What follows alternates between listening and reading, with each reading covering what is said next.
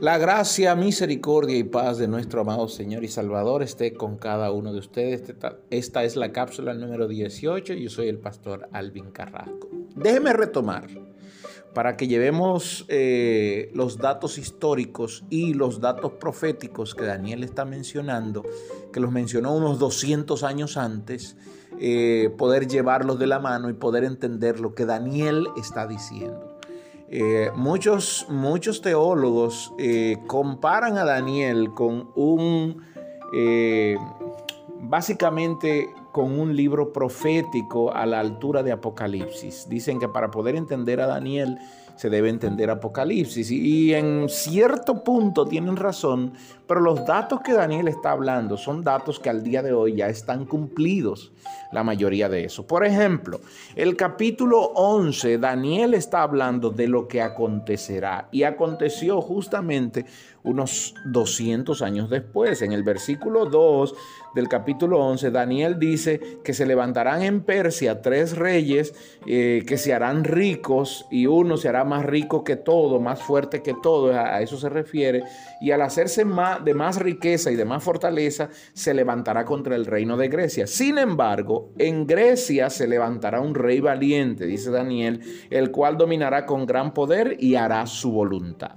Ahora bien, Daniel se refería a Alejandro Magno y también hacía mención de la visión que él había visto en el capítulo 8, donde el macho que abrió se había levantado contra el contra aquel que tenía dos cuernos. El macho cabrío con un solo cuerno que dice que no pisaba en tierra. Y eso se refería a la rapidez con que se movía eh, Alejandro Magno en sus conquistas.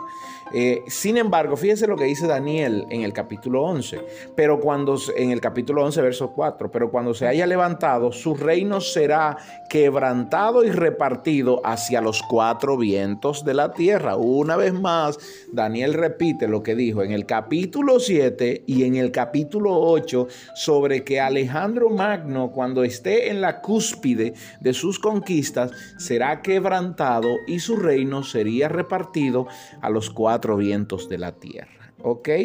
Fíjense esto. Ahora en el versículo 4 dice, no a sus descendientes, ni según el dominio con el que él dominó, porque su reino será arrancado y será para otros fuera de ello. Recuerde que Daniel está profetizando unos 200 años antes de que ocurriera. Y lo que está diciendo es, cuando este macho cabrío sea quebrado, su reino será dividido a cuatro generales.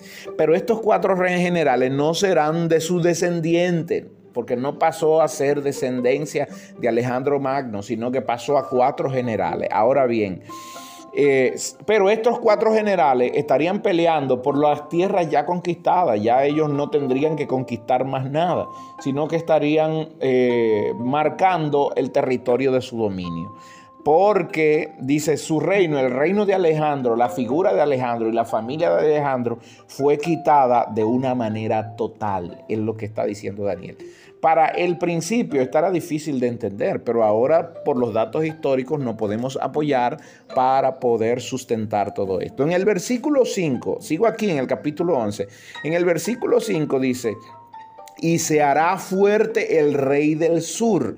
Ok, cuando se refiere al rey del sur, recuerde que en la cápsula anterior hablé de Ptolomeo y de la dinastía Ptolomaya que se levantó en Egipto, que dominó desde la ciudad de Alejandría, que había fundado Alejandro Magno, y que allí todos sus reyes no se llamaban ya emperadores, sino que se llamaban faraones. ¿Ok? Bien.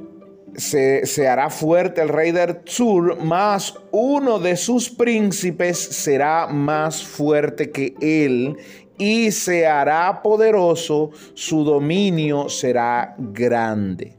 Y al cabo de unos años, estamos hablando de la dinastía Ptolomaya, al cabo de unos años harán alianza y la hija del rey del sur vendrá al rey del norte para hacer la paz pero ella no podrá tener fuerza de su brazo, ni permanecerá él ni su brazo, porque se hará en, será entregada ella y los que habían traído a sí mismo su hijo y los que estaban de parte de ella en aquel tiempo.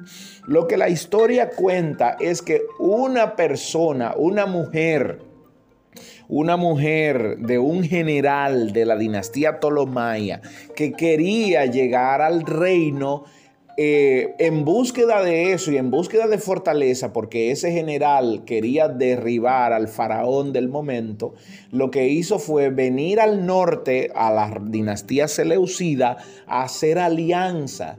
¿Para qué? Para que de la dinastía Seleucida vayan y le ayuden para él dominar. Pero lo que hizo aquí fue algo tremendo. ¿Por qué? Porque hasta ese momento la dinastía Ptolomaya tenía el control de Jerusalén y de toda la región de Palestina.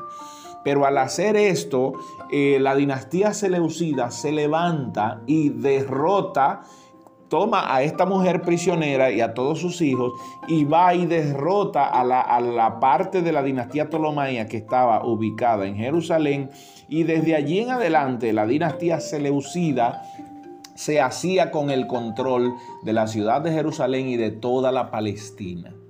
Recuerde que el pleito grande era por esa región, porque quien obtenía el control de la ciudad de Jerusalén y de Palestina tenía acceso a pasar de un de un continente a otro, porque esa era la única zona viable para pasar de un continente a otro muchos ejércitos. Las otras vías no eran tan factibles porque había que tener... Ah, eh, había que tener mucho, mucho control marino y tenía que tener muchas embarcaciones, cosa que la dinastía seleucida no necesitaba. Ellos no necesitaban eso porque el control de ellos solamente tenían control del Golfo Pérsico, claro está, pero no eran muchas sus naves. Ahora, inmediatamente conquistan a Jerusalén y a toda la Palestina, se hacen del control de las naves eh, que habían allí en la región de Tiro, en la región de Sidón y en la región de Asa.